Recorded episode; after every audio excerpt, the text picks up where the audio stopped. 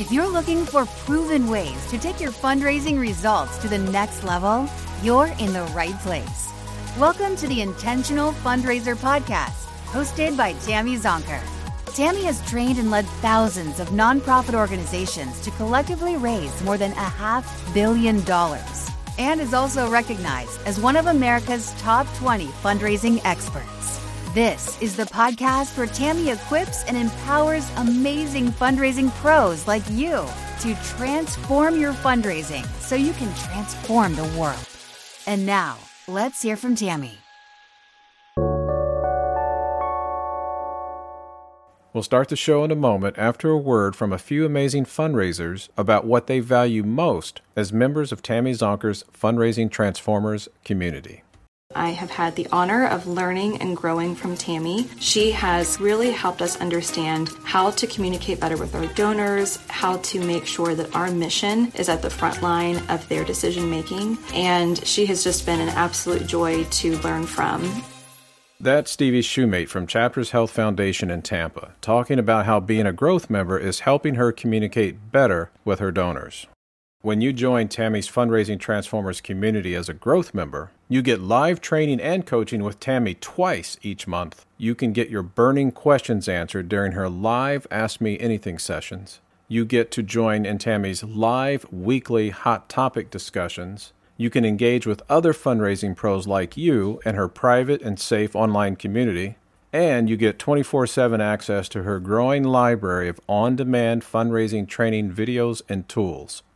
Here's Jenna Sapluski from the Coalition for Children, Youth, and Families in Milwaukee talking about how being a growth member in Tammy's Fundraising Transformers community is helping her grow her capacity, her skills, and her confidence as a fundraiser.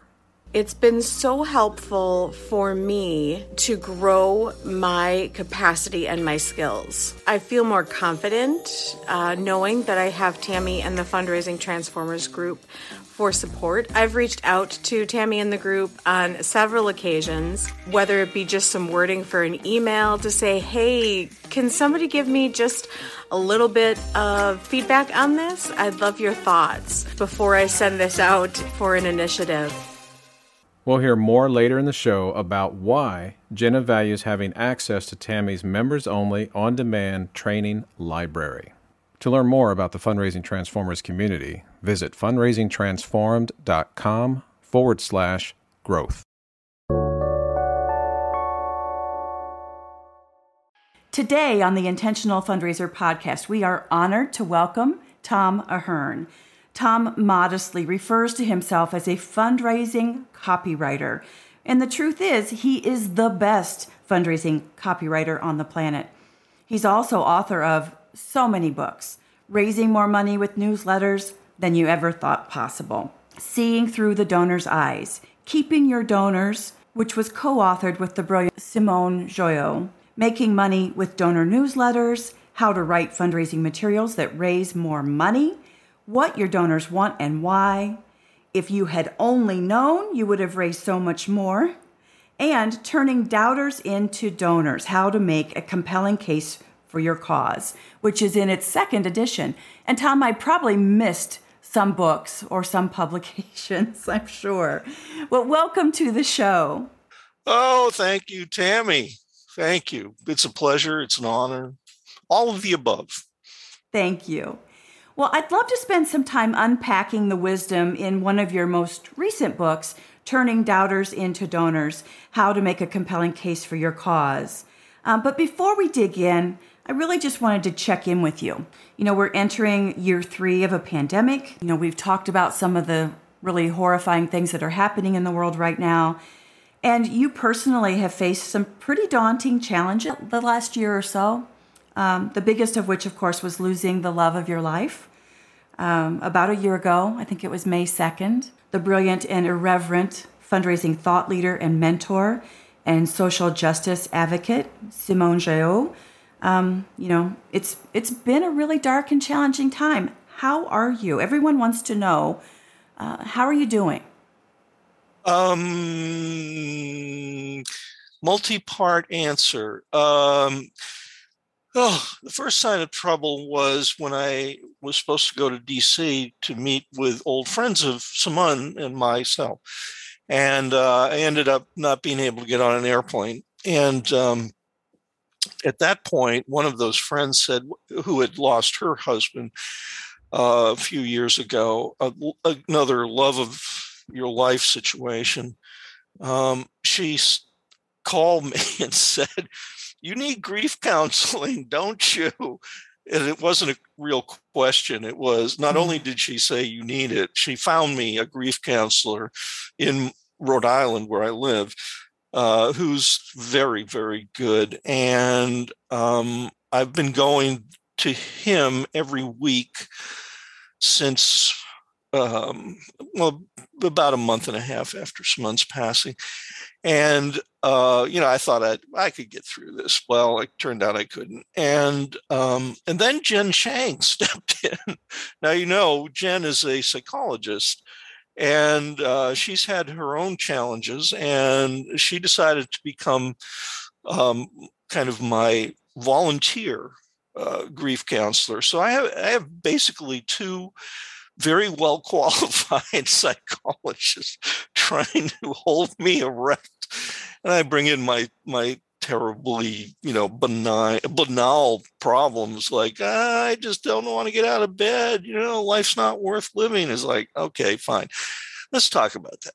And mm. so it's going well, it's going is what the the true answer is. It's going. Everybody who has preceded me in my in our circle, um, and our is the functional pronoun in in this household, and will continue to be until I pass. Um,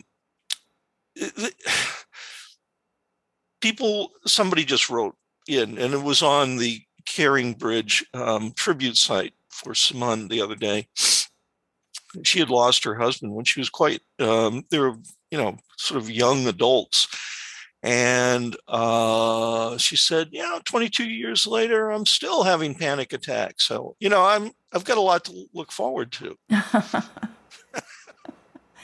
well, I feel like I mean, I definitely follow the Caring Bridge site and appreciate how generous and courageous you are to be vulnerable and to share your journey with all of us. I think we're all learning through your experience and definitely sending you love and as much support as as we can. I mean, it's it's something extraordinary. So I I know I speak for so many when we say when I say that you are are loved and really cared about. And we thank you. We thank you for being vulnerable and leading the way and being such a gift to our sector as well. Like you continue to do the work even on the days when you don't feel like getting out of bed. Yeah. Well, in in some ways, of course, that's just a convenient distraction. Uh, but but uh, yeah, the work is getting done, and it's sort of interesting work, actually. I'll be curious too, down the path, looking back how the loss of Simone, how you'll see that that influenced the work, whether it's deeper levels of empathy and compassion or insights around just around the work that we do. So I know that remains to be seen. Yeah, well, you know, it's interesting. The um, Cleveland Clinic put out a uh, training video for its staff, um, which has an, an interesting point of view. Basically, the, the video, you, you see people passing, uh, patients and so forth.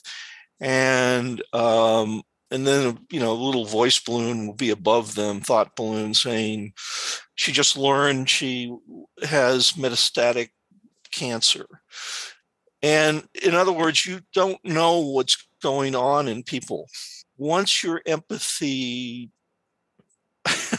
a sensor is uh, kind of more alert. Um, I mean, Jen, for instance, keeps talking about how I must love my frailty.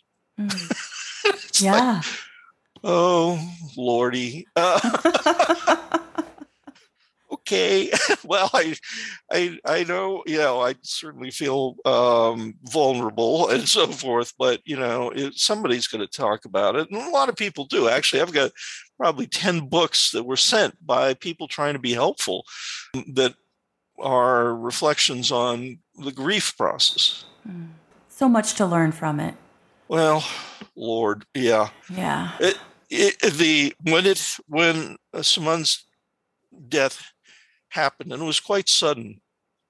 Uh, she had a stroke, and uh, it was massive.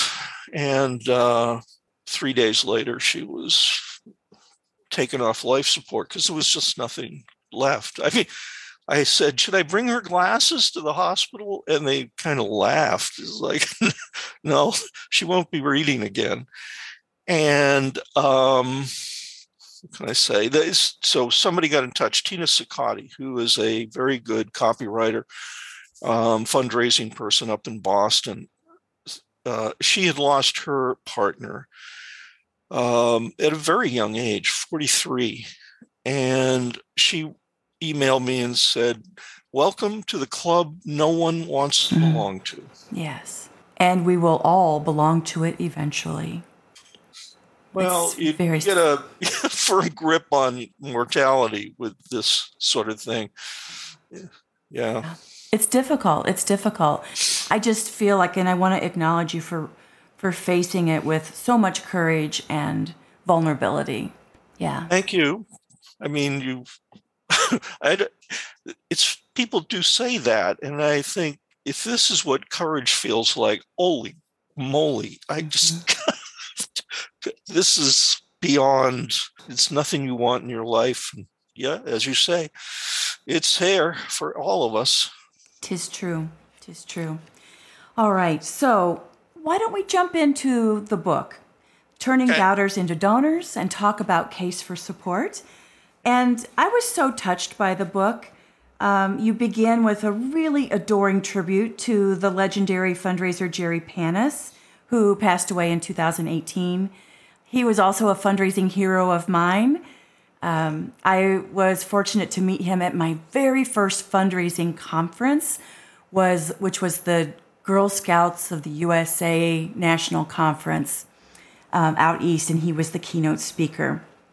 And uh, I had just moved from a 15 year career in the IBM dealer business network and had made this leap, took a huge pay cut. And after his talk, I went up and introduced myself, had him sign my book, of course. And I told him the transition I had made, and he signed my book. He said, Tammy, congratulations on moving from success to significance. And it's so Oh my god! oh, He was just Yeah. such an extraordinary man. And Yeah. you saw that too. So tell us about how you came to know Ch- Jerry and the impact that he had on your work. yeah. How did I come to know Jerry? Um, I got a phone call one day. I'm sitting at my desk. Phone rings, and uh, on the other end of the line is somebody saying, "Hello, Tom. This is Jerry Panas." At which point, my heart took a kind of double bump because I knew who he was. I knew his legendary, whatever, uh, and how important he was. And I and I really did say, "Is this really Jerry Panas? what are you calling me for?"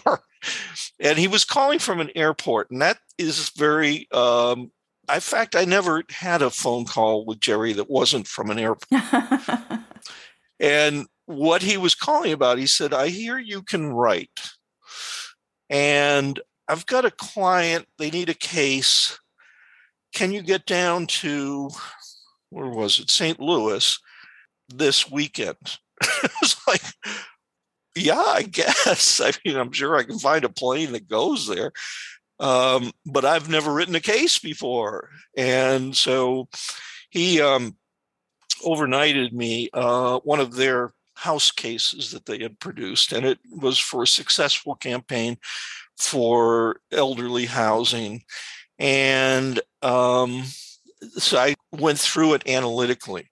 I counted how many words were in each section. It had nine sections, and uh, what each section does is meant to do, and you know, kind of the just got a pattern figured out, which gave me enough. I mean, I am a trained copywriter and, and had done that for already 20 years.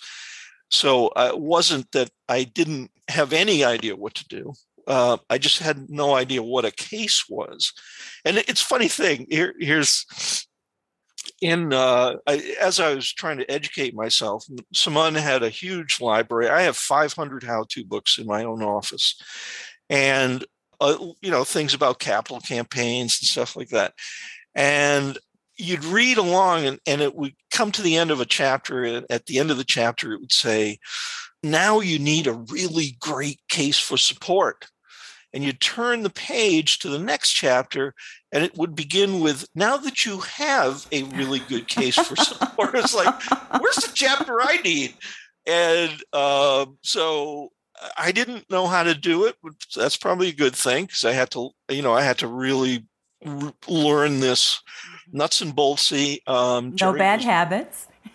No yeah no bad habits. No first of all one of the things um, uh, i noticed when I moved um, at uh, Simone's behest into the nonprofit world was that um, charities were bo- borrowing each other's ideas in communications. And the ideas could be uh, occasionally they'd be fine, but most of the time they were sort of that's that's really not a great idea in the first place, but you're borrowing it. So now it it just it, it, has tenacity. Basically, every book I've written is uh, an attempt to fill in that blank. You know, here's what one should do.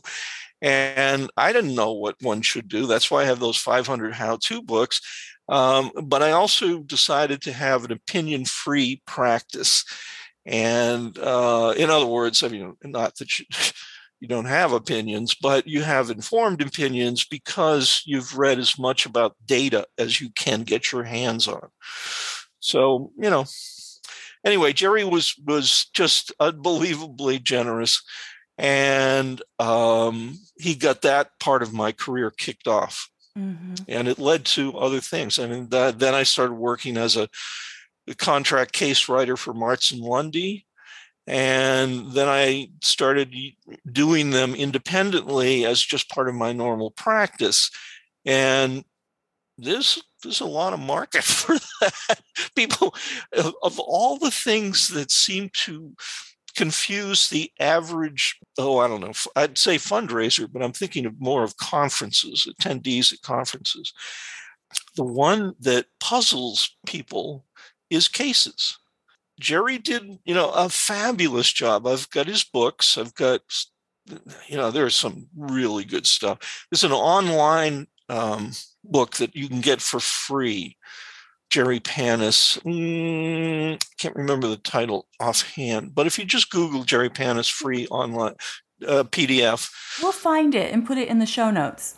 Yeah, yeah, and I can, I can, you know, if I can step away and look at my massive library here. I could tell you what it is, but uh, so there you are. There, there is Jerry Panas in my life. Um, and then he, you know, he had an annual conference that he did with his firm in, in Chicago.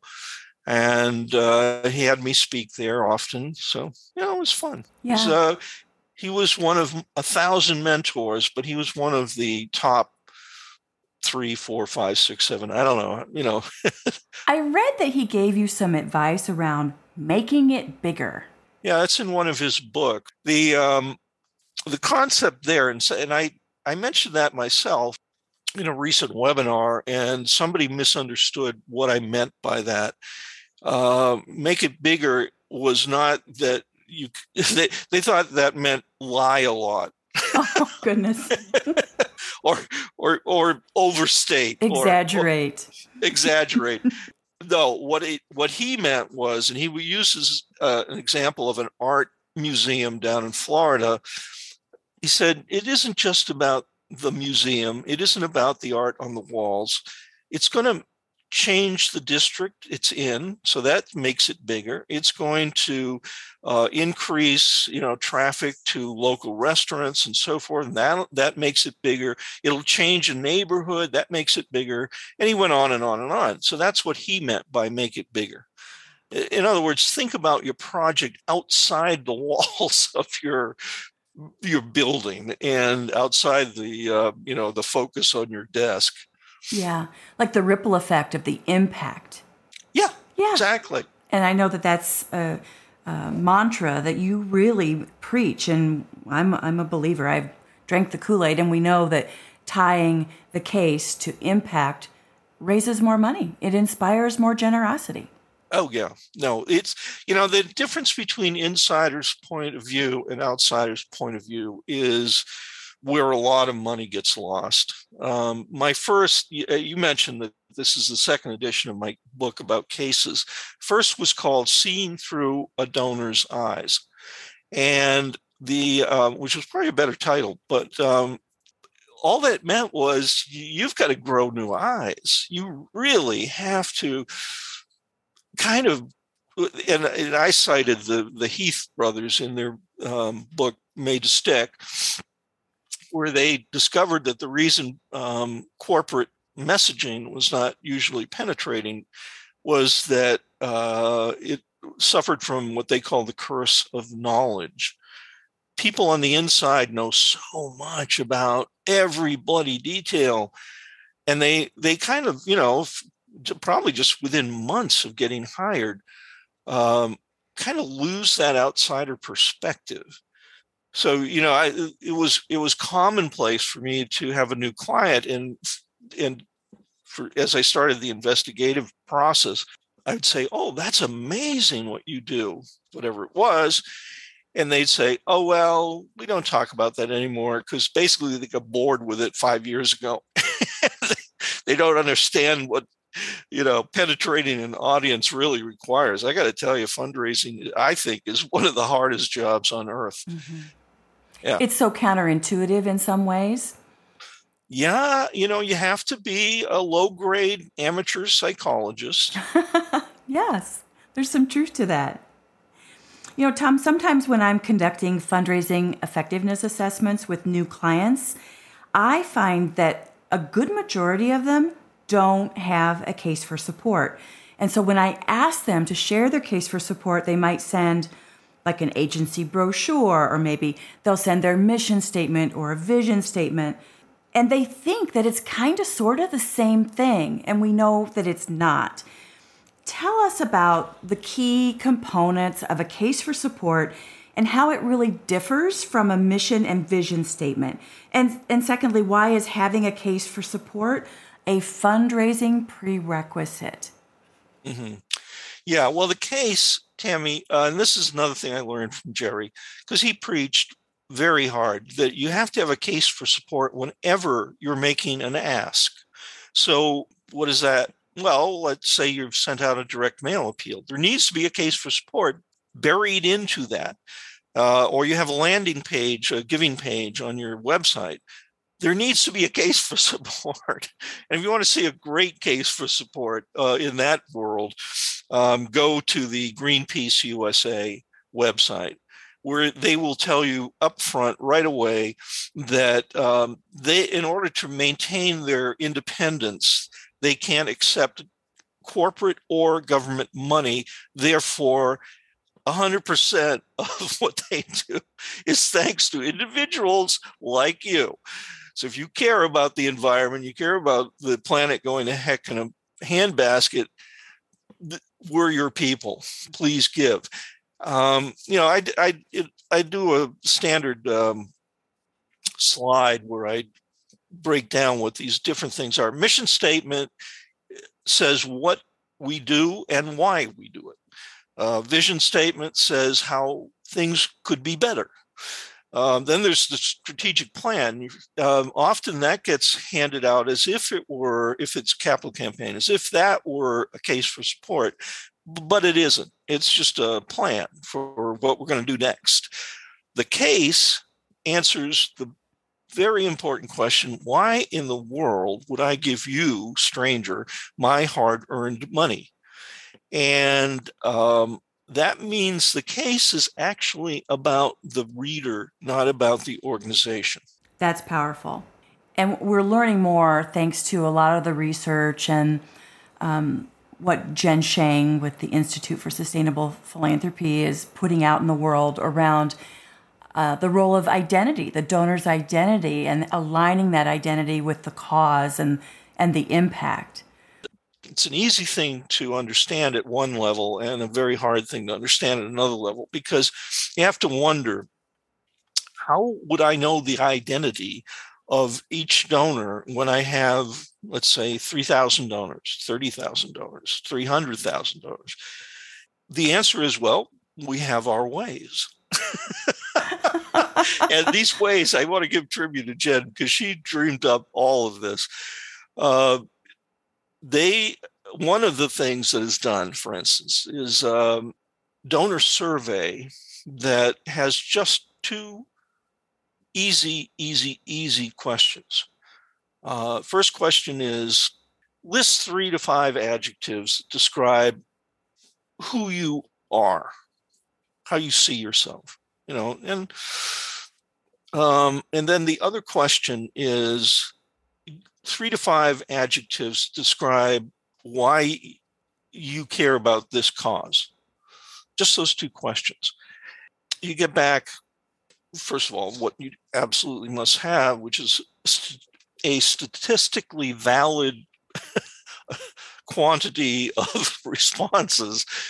Uh, but you know that's in some ways the easy part you take all those adjectives that are coming in and you make it, them into word clouds and then what word clouds do of course is if a word is used 10 times rather than once that word is bigger right? So then you have two word clouds. Who are you? Why do you care?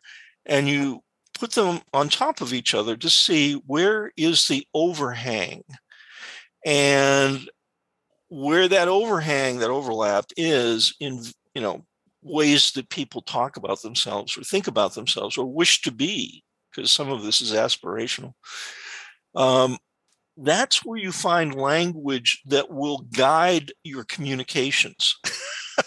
and I know it probably sounds pretty fuzzy, uh, you know, on a this is the first time you've you, people may have ever heard of this, and it is, and I would be surprised if they had heard of it because it's only been around for a couple of years.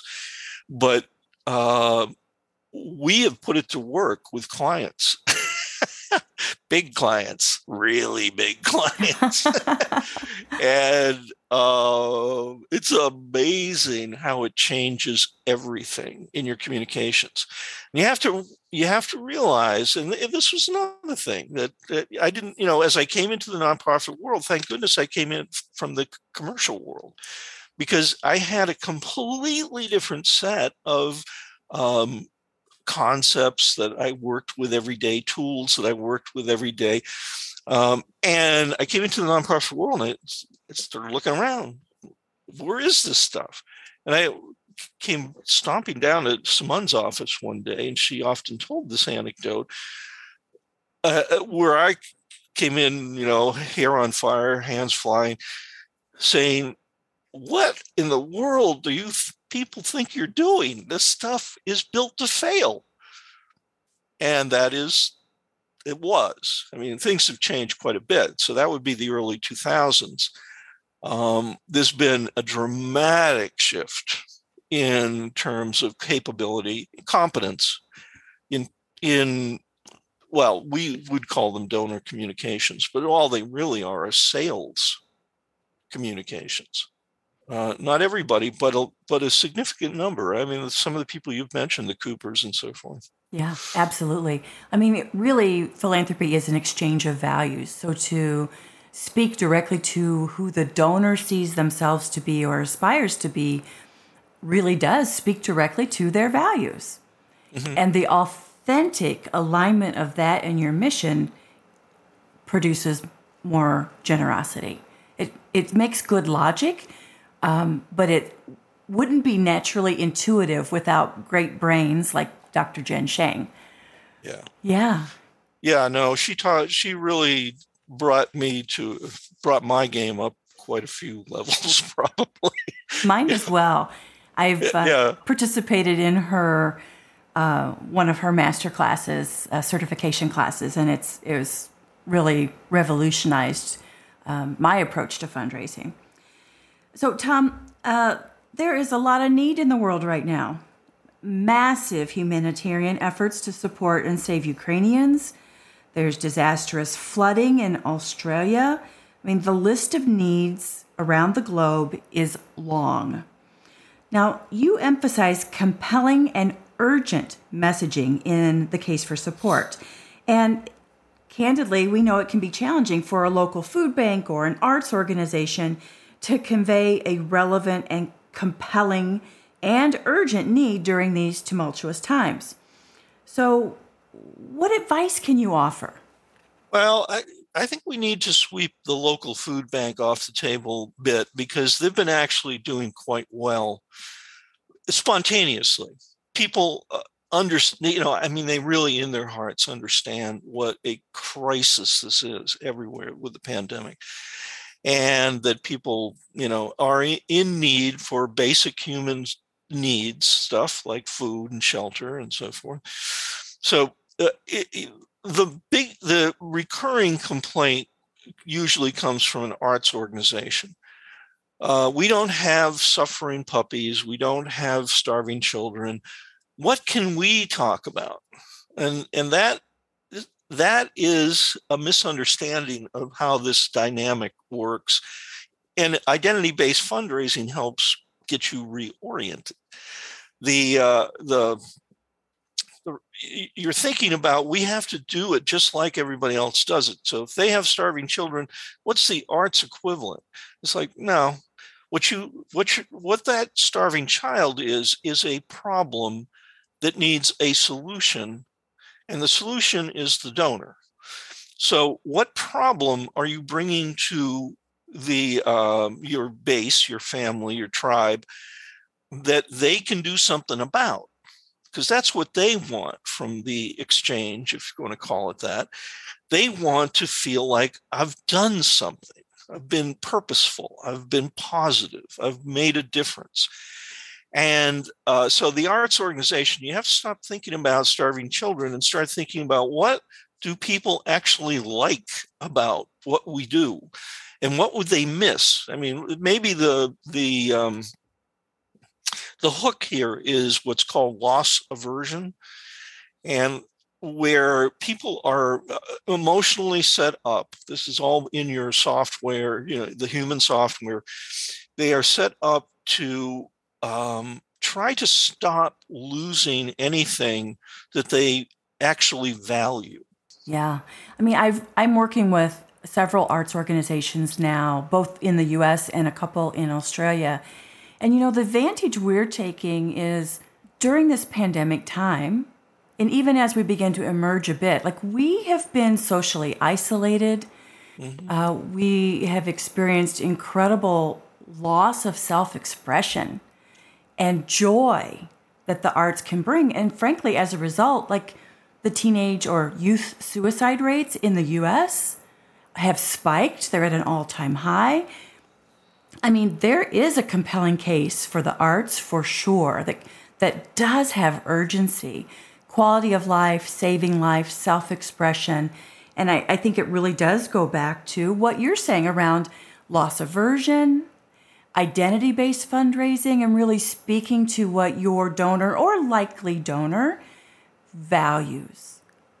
Yeah, I think there's still opportunity and and I just offer encouragement to organizations who might not feel that their missions are as relevant to dig a little deeper and put some of that modesty aside and tell the truth, like that deeper truth, that deeper level of really vulnerability and transparency about what is happening in your communities with fewer arts. can certainly always um, benefit from kind of digging deeper. Because we i mean one of the things you learn with cases is and we referenced this a little earlier organizations lose sight of themselves. You know they're into all the clockwork of the uh, of getting the job done the mission done but they don't necessarily see themselves the way outsiders see themselves. And um, you know arts groups you have to really understand it isn't stuff on the walls or it isn't you know children's theater programming. It, it's what is that why does that stuff matter? And it matters a lot you know we, first of all the, the the thing is here's your basic selling message as far as i'm concerned in fundraising we need you. Three words. That's it. It's the same for everybody. We need you. Why? Okay. Well, why do you need me? Well, because blah blah blah. And fill, start filling in that blank. And you know, but it. But see, what goes first is we need you. That is the primer.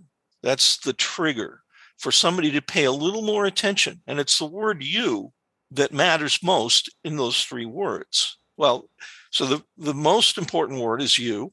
The second most important word is need. And the third most important is we. Every case I've ever written is based on those three words. Yes. And it really underscores your earlier quote that the case is more about the donor than it is the organization. Yeah, exactly. Ding, ding. Let's just pull ding, that ding. thread. go to that Greenpeace site, see what they said. Yes, and we will post I, that site in the in the show notes as well, so folks can have easy access to it. We're back with growth member Jenna Zapluski from the Coalition for Children, Youth, and Families in Milwaukee talking about how having 24 7 access to Tammy Zonker's on demand training library is helping her become a better fundraiser.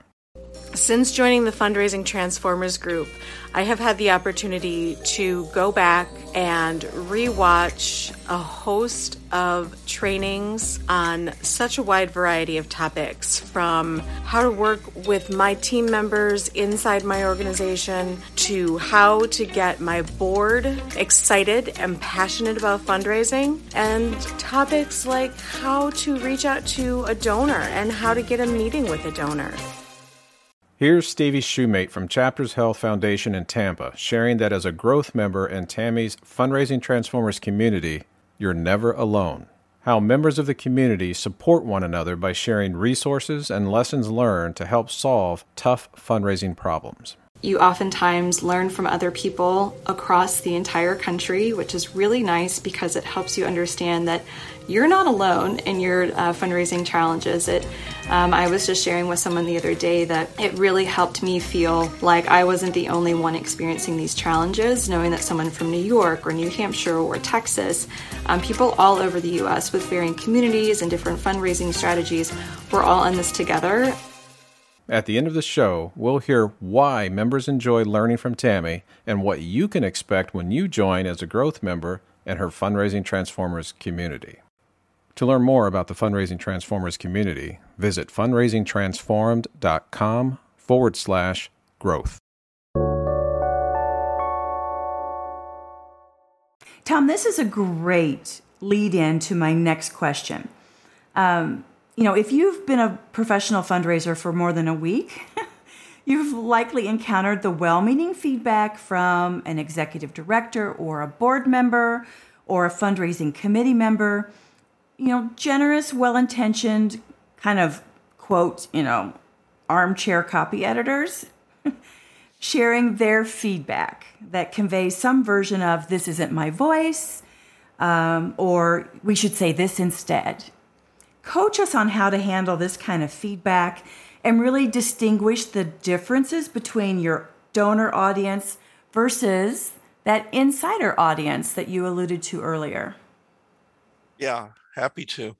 I mean, one of the things that, um, again, coming from the commercial world, which is not forgiving, and moving into the nonprofit world where things could be forgiven or even ignored for years, apparently, in communications. Um, one of the things I noticed was the approval process was just busted. And this is what you're talking about here the, the well meaning feedback, Tammy. That is the first thing you have to do is gauge it. Is it actually a power play and you're not going to win because you're not powerful? You know, like a board member says, well, then we must pay attention to that or we must act on that. Is it that? Or is it just in truth well meaning? If it is in truth well meaning, well, the first thing is you need to remember, you may not want to say it out loud, but you're in charge. As a fundraiser, it's your neck on the line, not theirs, not their, you know, they don't, nothing will happen to them. You, you'll be judged a failure. So you are in charge. And this, you know, this is kind of not the culture of fundraising. In one way, being male, you're you're socialized in a different way. Basically, you can tell people to screw, and that's seen as a an okay thing. But it isn't the same for a female in the in a job, right? And particularly fundraisers who are supposed to be very um, accommodating and all sorts of other things, right? And you know where it worked. What happened for me is, um, as I started to get a good reputation for being able to write very successful direct mail. I mean, just bringing in much more money than they had ever had before. I got to choose my clients, and the first conversation, uh, I'd bring up what I call the verbatim rule, which simply is you won't tra- change a word I write. And that's not to protect me, that's to protect your revenue. That's so I don't, you know, have great ideas, have any ideas, feel free to tell me what they are, but I may not use them. And sometimes I would use them. Sometimes, oh, they saw something I didn't see. So you have to have your own version of the verbatim rule. And again, you may not want to say it out loud like I did, because I was basically trying to get rid of bad clients. As the fundraiser in charge of communications with donors and prospects, uh, you have to be in charge. You can. I mean, what's the point of going to a conference and learning something amazing from some expert, and then you come back and somebody says, "No, that doesn't sound like us." You know, it's just it's nuts. So yeah, you know the the way I position it with clients now. I, I don't talk about a verbatim rule, but I've definitely been inspired by your verbatim rule. But what I say is there will be some advice or coaching or approaches that I bring to you, which will be counterintuitive and they will actually be pretty annoying to you. But everyone forgives me when you raise lots more money. Oh yeah, I mean that's the, the the ultimate answer is try it, see what happens. If you like the results, i.e., more money comes in, then that's that's the game changer. Everybody wants more money to come in. That's more mission. Yes, yes, very good. So, um, in the book, Turning Doubters into Donors, you share some fundraising realities that I think are very applicable to our pseudo post pandemic fundraising environment. One of those realities is that a majority of our donors are 65 or older. And it would yes. be it would be easy to believe the stereotype or to buy into the myth that older supporters are not tech savvy. When in reality, your research that you cite says 83% of boomers are on the say that the internet is their top source of information Mm. And I know from my circle of friends, honestly, Zoom, uh, video conferencing du jour tool is how we've stayed in touch with our loved ones when we really couldn't meet face to face. It's how we, even now, I do a Zoom almost every night with my grandson, or I'll send him a little message in the morning before school. so you dig you dig into the age question um, and I'd, I'd love to, and that was in the book. You'd, if you'd only known, you would have raised more, more money. Set us straight on the age question and the realities of digital donor communication. Um, okay, well, I'll try. I mean, I, I, I know nothing, Tammy. That's that's my strength. I know nothing. Beginner's I, mind. I yeah, I, is that what it's called? Yeah, that's a good one. Beginner's mind. Yes. So I check.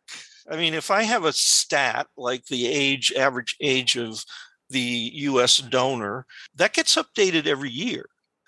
And it changes. what might be a surprise to people is that the average is going up, not down. it's now this year or last year, I guess, because that's where the data came from. Um, the average age is 65, as you said, and the year before it was 64. You know, so what's Wonder happening here? what, what's happening? And um, you know, the the plausible explanation uh, is that people give from disposable income, and until you kind of age into your prime giving years, which Jeff Brooks says about 55 and up, um, you don't have all that much disposable income. And so you'll hear well meaning um, people uh, suggest that we must have younger donors. And the truth is, not not really, not financially, you don't. Um, it's nice. I mean, everybody's base is going to have eight of all ages, right? But there, the people that have the most disposable income are the people at the end of their life. I'm not trying to put them in their graves, but you know, 55 and up. Um, not the people who are 20 somethings and 30 somethings who are building their lives. So if I'm going to get from you an average length of time for a donor um, is something like five, six, seven years. Seven years if you acquire them as a monthly donor. But the that's it. Do which seven years of my life do you want? Do you want the seven years when I don't have any extra money to spend, or do you want the seven years when I've bought everything I can think of twice, and I don't want any more stuff, and I I, I have money to give away. I, I care about the world. I want to be involved. I want causes that give me purpose. Well, I want those people that at that end. And so it isn't that you don't, first of all, isn't that 20, 30, 40 somethings aren't generous. They are very, um, they're very involved, actually, volunteering and stuff like that.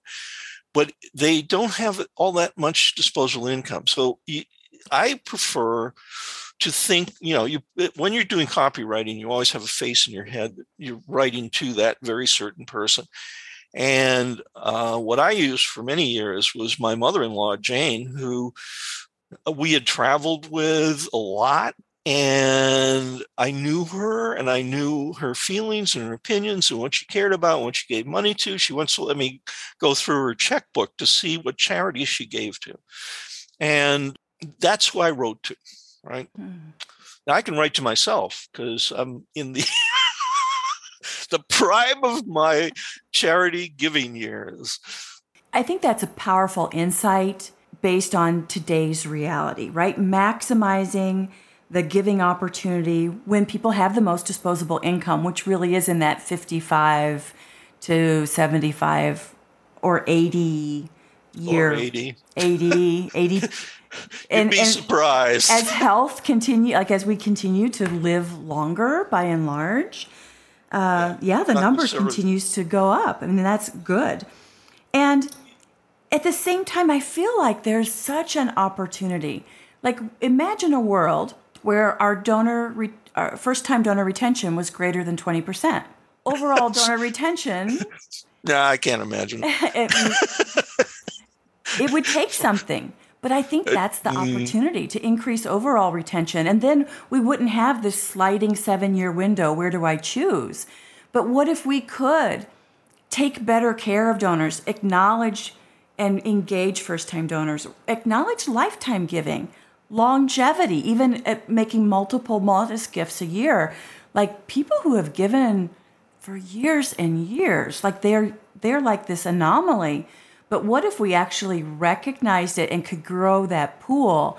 And if we could apply that across the board. And you're thinking, Tammy, have you had mimosas already this morning?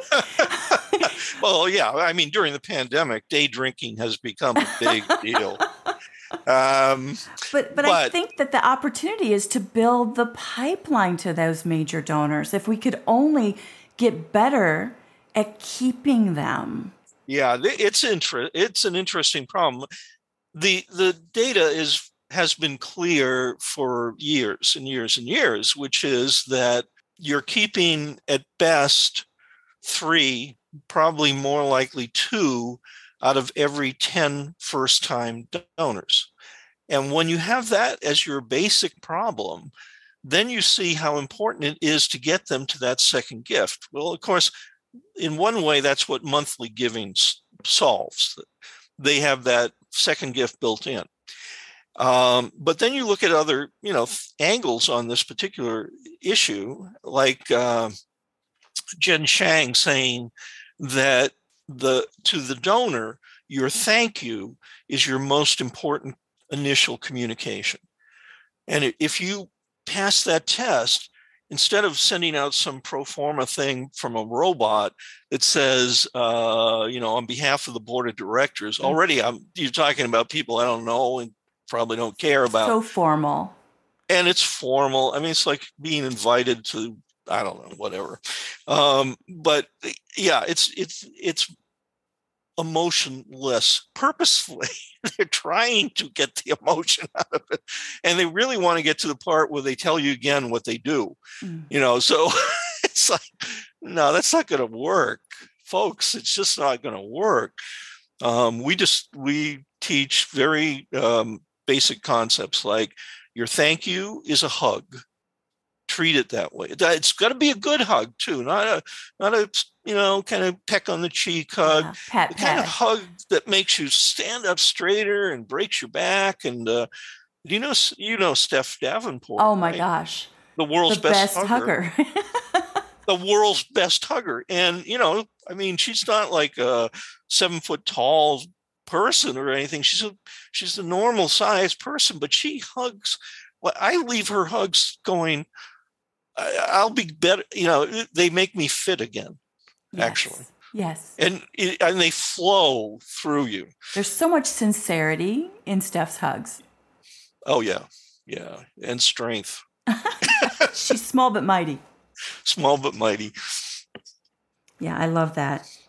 So, back to the case for support, just to provide some additional clarity, because there is like some confusion at times. Again, because we're so inside the organization. So distinguish the difference between a non capital case for support and a capital case for support. Well, I mean, the, the difference is the word capital. The um, capital projects usually building something or creating something that is substantial um, it's not just keeping the lights on it's like this is our new laboratory this is our new whatever art swing. Um, those are big bucks cases. Uh, they require a different uh, approach sometimes depends on what your solicitor uh, counsel advises. I mean i i don't there isn't one approach but cases essentially need to be wherever you're you have a point of sale so a point of sale would be um, when I if I if not when if I open that envelope if for your direct mail appeal, um, what am I going to see first? You know, and is it going to be giving me a big job to do, which is what I is my way of thinking of it. And um, I, I, have uh, a wonderful uh, direct mail appeal mailed in December, so just last year, and it made $100,000 in two weeks from a small town in Connecticut. And it wasn't even a Dear Tom letter, it was a Dear Neighbor letter. Wow. Yeah, indeed. How do you do that? Dear Neighbor. what? well, you stop talking about yourself. Yeah. There you go. Rule number one no, you do talk about yourself, but you you're talking about whatever the mission is in the context of why we need your need you, not your help, you, the real you. and uh, that's identity based. I mean, Jen, thank you. You've really changed my thinking. But um, yeah. And then what they have in common, um, and again, I Tom, I've read every book you've ever written, and most of them multiple times. And what I've learned from you is that what they have in common is again impact in the community, in the state, yeah. in the world. This uh, direct mail appeal was for the local um, Madison Land Trust, Madison, Connecticut. And um, what they have is trails where you can walk your dog. In other words, so many people are crossing this land, They're taking photographs with their feet and memories with their feet. And uh, it's very poetic, Tom. Well, thank you. I tried to be. Um, and they have a personal interest, investment feeling about this property. And what the letter does, the letter was actually written um, well, three, four, five years ago, and uh, by an extraordinary copywriter named Maggie Cohn. She's a volunteer there, and um, they uh, all they do in the letter each year is change the bird. so every year there's a bird being threatened by pollution or loss of habitat or you know there are a couple of threats very reasonable threats, and that's what they're selling. They're selling the threat. I love it. Well, as we begin to wrap up today's episode, what parting advice about donor communications or case for support specifically do you have for our listeners? The case for support, first of all, don't be intimidated. They're relatively easy. If you remember, requires three words we need you, and then a little bit of you know, kind of justification of that, but not a ton um, necessarily. Uh, urgency is often thrown in with uh, those kind of flyby case comments. Um, you know, that uh, thing basically, this problem will get worse unless we have your help. And that's you know you're back and forth. Hey, once you understand the basic principles under this it really you're going to be writing much better stuff. It's going to be more interesting to the reader but for sure and but the real reward of course is the mission grows because more money comes in. Brilliant. So tom what's next for you? Any exciting projects that we can look forward to well, maybe we'll see. I've been as I uh, I'm working with the Coopers, as you know, Julie and Brett Cooper. And if you do Julie uh, Cooper fundraising Googled, uh, you'll go right to their website. And they are now my webinar producers. And those webinars are very uh, popular because they're kind of back to basic stuff in, uh, in a few key areas. Um, cases being one, that one has already passed. The next one coming up is going to be in June on the 9th, I think. And it's a Thursday. And it is about donor newsletters, which are another puzzle. Um, I once had the the benefit of having 60 different charity newsletters in my office spread out. I was doing a, a presentation, and so they had sent me all these things. And and I realized, oh my lord, these are uh, these all are kind of the same, and they are all doing the same stupid stuff. so we. so I've that you know, another thing. I wrote, the first book I wrote was about donor newsletters. I none of which I invented. I give give full credit to do, the domain group out in Seattle. Jeff Brooks is an alum of them. Steven Screen is an alum of them. Um, and and they've what they did they did the hard work. They in the 1990s they they the question was asked are paper well there's no digital at that point but are donor newsletters even worth doing? And if you looked at what came back in terms of um, cash you'd say no they're not. They're they're a cost not a profit center. Um, so domain group tested that theory and uh, they tested every element of the newsletter they could think of, and they came up with a formula. It's a very simple formula, and um, the uh, I've built two with with a team. I've built two newsletters during the pandemic. One for a national charity, and one for a uh, what's called the Marine Mammal um, Institute. I think whatever it's in Sausalito, uh, San Francisco Bay, and they are a hospital for things like seals and sea otters and so forth. Um, anyway, the these two things, it's like you have a printing press in your basement that prints money. One for the national, they're getting 400, 500,000 dollars back in response to each issue. Incredible. Yeah, I How big is? Do you know? Do you recall how big their list is? Well, that's from probably uh, about 150,000 people on their list. Wow. Yeah, that's incredible. Yeah, it's this is the part people don't sink their teeth into because if you did sink your teeth into it, it wasn't necessarily easy to do it. It takes about four issues to get everything working. But at the same time as we had, you know, what we brought to the table, and then they had internal staff do doing the actual writing, and I would do some light editing. The other place, the marine mammal, people are making now they have a much smaller list, so they're sending out to about twenty five thousand maybe.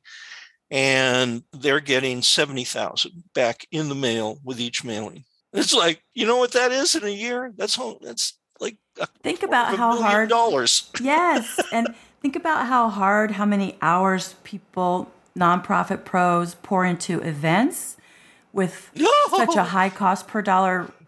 I know. If if only our listeners started. could see your face, like the you know the horror, the horror of it. But comparatively, the return on investment is phenomenal compared to a lot of other really laborious fundraising channels that we yeah. Tend to well, gravitate it takes, to. it takes some training to do it properly. Yeah. You have to understand what offers are. You have to understand what makes a good headline. You have to understand donor centricity or donor love because that needs to be uh, very foremost in your language um et cetera et cetera. It would be great if you had a good designer too. Uh, but yeah they can be extremely lucrative. Mm.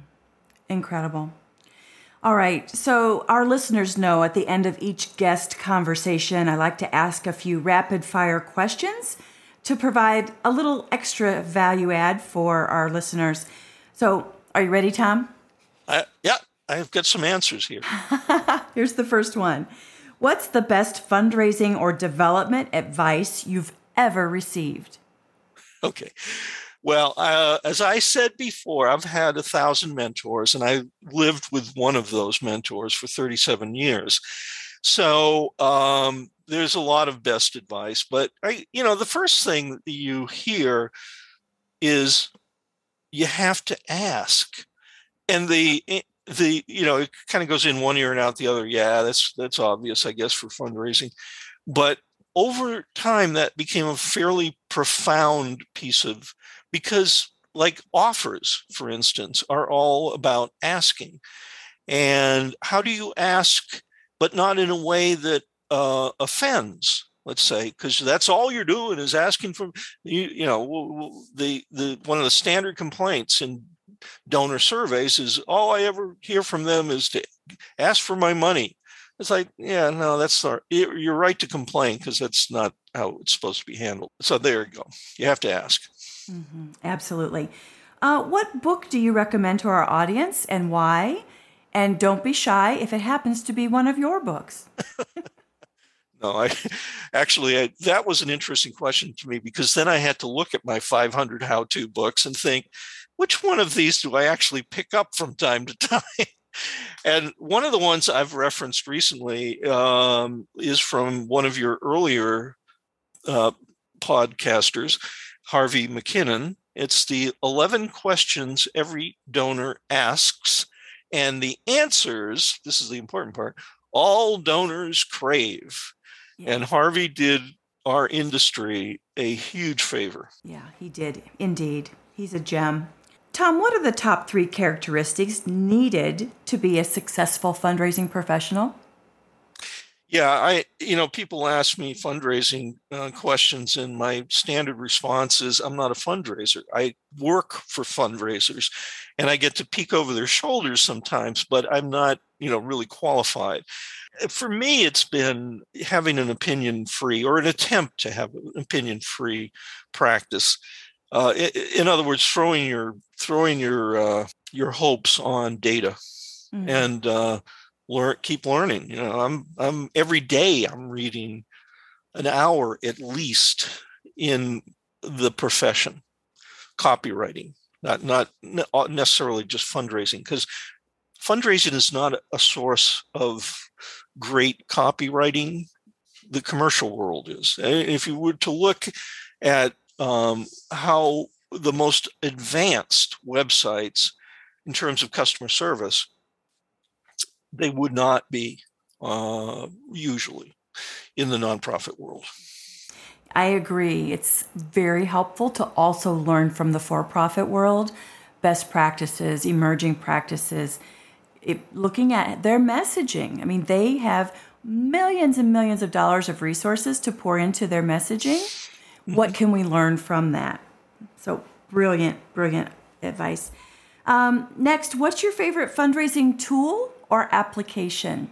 Uh, I, am a writer. I mean, I just need a good Grammarly, word, good word processing program. There is something that is real has really proven to be of use. I'm just quickly going there, Tammy, so I can remember what they call themselves. Oh, it's called Think Map, and uh, Think Map. It's all one word, and it is a what they call a visual thesaurus. And it is a fabulous tool for doing solo brainstorming. So you, what you do is you type in whatever word you're looking for equivalents for, and this chart explode. This kind of it's like a looks like a dandelion exploded of all the words that are somehow related to the word you typed in, and it gets you thinking. First of all, well, I didn't think about that one. Maybe I should try that approach. So for writer, it is uh, handy, handy, handy. I love that. I'll be searching on that and adding it to my list of favorites. Yeah, it's uh, it's kind of addictive, actually.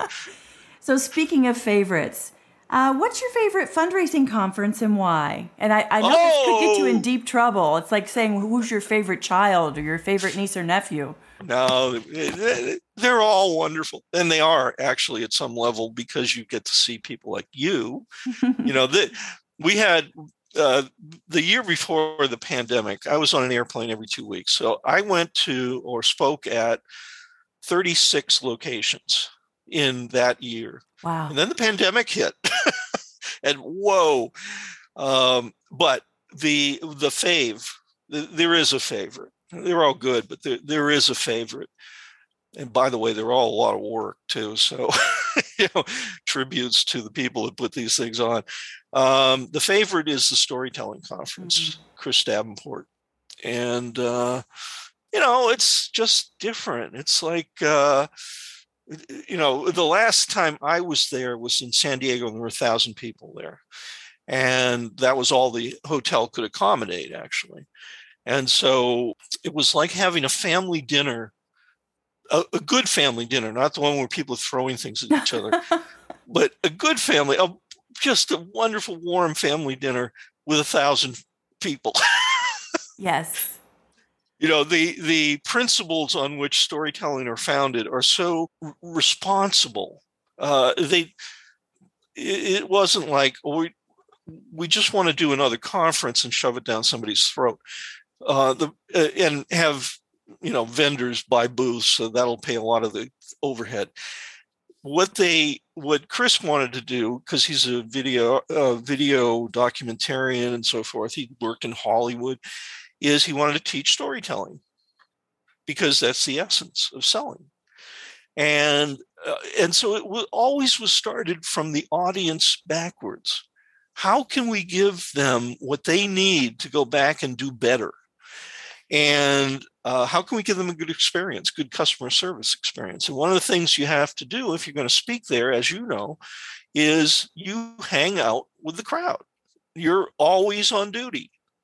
And and sometimes you're even officially always on duty because they'll have a table set up where people can book a 15 minute um, you know uh, story lab or story lab? Yeah. Yeah.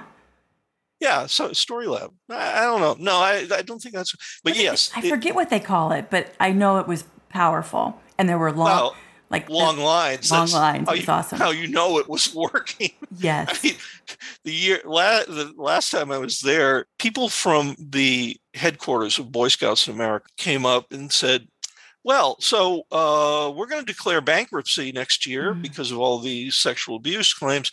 Uh, what do you think our messaging should be to our major donors? I thought, Gulp. Now this is a problem. Let me jump in. Mm-hmm. Yeah, we came up with something. Yeah, it's powerful. So, uh, for those of you who are interested in the Nonprofit Storytelling Conference, uh, it takes place in wonderful San Antonio, Texas, October 27th through the 29th. Uh, it's always, as Tom said, a great conference, very warm, incredible speakers, um, just a, a, a, great experience. So, we'll include a link to that in the show notes. Yeah, it's a family, and and plus you should seek out Steph and get a hug. totally, free hugs. We've seen those signs. She's the. Uh, it's really almost. It's a transformational a, hug. You don't find that at any other conference. That's true. That is very true. so, Tom, as always, you are amazing. Thank you for sharing your passion and your expertise and really coaching us and telling us some of the strategies and and keys to powerful and compelling donor communications. If our listeners want to find more, learn more about you, please, please go to Tom's new website. I was really impressed by the uh, updated website. And Tom, if you tell me it was a year ago, I'm going to feel really ashamed of myself. I think two years ago. Actually. Oh goodness! Oh no, I just teasing. so that's ahern.com. A H E R N C O M M dot com. We'll include a link in the show notes. You can sign up for his free newsletter to stay in the know about upcoming webinars and conference speaking and other amazing, uh, helpful resources. I want to tell just a short Simone story uh, as we wrap up today. So it was April 6th, 2021, that I left uh, the Children's Center in Detroit, where I served as Chief Philanthropy Officer for nine years. And I had had my fundraising transform business kind of as the proverbial side hustle for 12 years. And it was April 6th was my last day in that role. We took the leap and are full time in fundraising transformed in our business now. And we had sent out an email blast, right, with a video, with the big announcement, exciting news. And Simone replied right away. And little did I know that she had health issues at that time, which makes it an even more generous email and encouragement. She said, Tammy, Good for you. Keep on kicking ass. That's her. That's her. And I will carry that with me forever. And I'm sure. Advice for everybody. Keep yeah. on and kicking ass. Yes, keep on kicking ass. So that's a wrap. That's a wrap for this episode of the Intentional Fundraiser podcast with me, Tammy Zonker. Until next time, keep on kicking ass. Bye for now. We're back for a final word about Tammy Zonker's training style and what you can expect when you join as a growth member in her fundraising Transformers community. Here's growth member Jenna Sapluski from the Coalition for Children, Youth, and Families in Milwaukee. Tammy is so encouraging. She's very empowering. She really wants you to succeed in your role. And that really comes through with everything that she does from the monthly coaching calls to the monthly webinars. The guidance I've received from Tammy and other members of the Fundraising Transformers group has always been so constructive, so beneficial And you can tell everyone in the group wants everybody else to succeed because we all know what a challenging job it can be to fundraise for our, our wonderful causes and our organizations. You may be asking yourself, can a growth membership really help me improve my fundraising results? Is it worth my time? Laurel Grow from Phoenix Family in Kansas City shared that her organization increased charitable dollars raised by 132% since joining as a growth member. Becky Shambliss from Awake in Anchorage, Alaska shared that her organization increased donor retention from 13% to 69% in about a year using what they learned from Tammy's training. And growth member Amanda Johnson from Multiplying Good in Indianapolis shared that her organization exceeded their annual fundraising goal by 104% and grew overall giving by 13% in one year by applying lessons learned from Tammy as a member of her Fundraising Transformers community. Here's member Stevie Shumate again sharing how she and you can grow your fundraising skills as a growth member of Tammy's Fundraising Transformers community. This is the first fundraising role that I have ever been in before. Um, so at 30 years old, I'm, I'm kind of wondering, well, how do I rocket launch my fundraising expertise? You learn from Tammy Zonker. That's what you do. Become a member of the Fundraising Transformers community. To join our live monthly training and Ask Me Anything sessions and get access to our growing library of on demand training videos and tools and share lessons learned with other fundraising pros like you in our private and safe online community, visit fundraisingtransform.com slash growth, click join, and get started today. That's it for this episode of the Intentional Fundraiser Podcast. If you like this podcast, subscribe and download each episode on your favorite podcast platform. Share it on social media with the hashtag The Intentional Fundraiser and tag me, Tammy Zonker, and you'll be entered into a drawing for some great swag, books, and courses. And if you like today's show, you might also be interested in becoming a member of my Fundraising Transformer community, where I go live twice a month with my members with fundraising training and group coaching to help transform those fundraising issues that keep you awake at night, where I pull back the curtain on how you can take your fundraising results to the next level by teaching ways you can improve your development operations, create a results driven, donor centric development plan, strengthen donor relationships, improve your donor retention rates, and build a raging monthly giving program and a successful major gifts program, and how you can approach each day to ensure you'll perform at your highest level so you can be the best fundraiser and the best person you can possibly be. Thank you for showing up and for having the courage and determination to transform your fundraising so you can transform the world. Bye for now.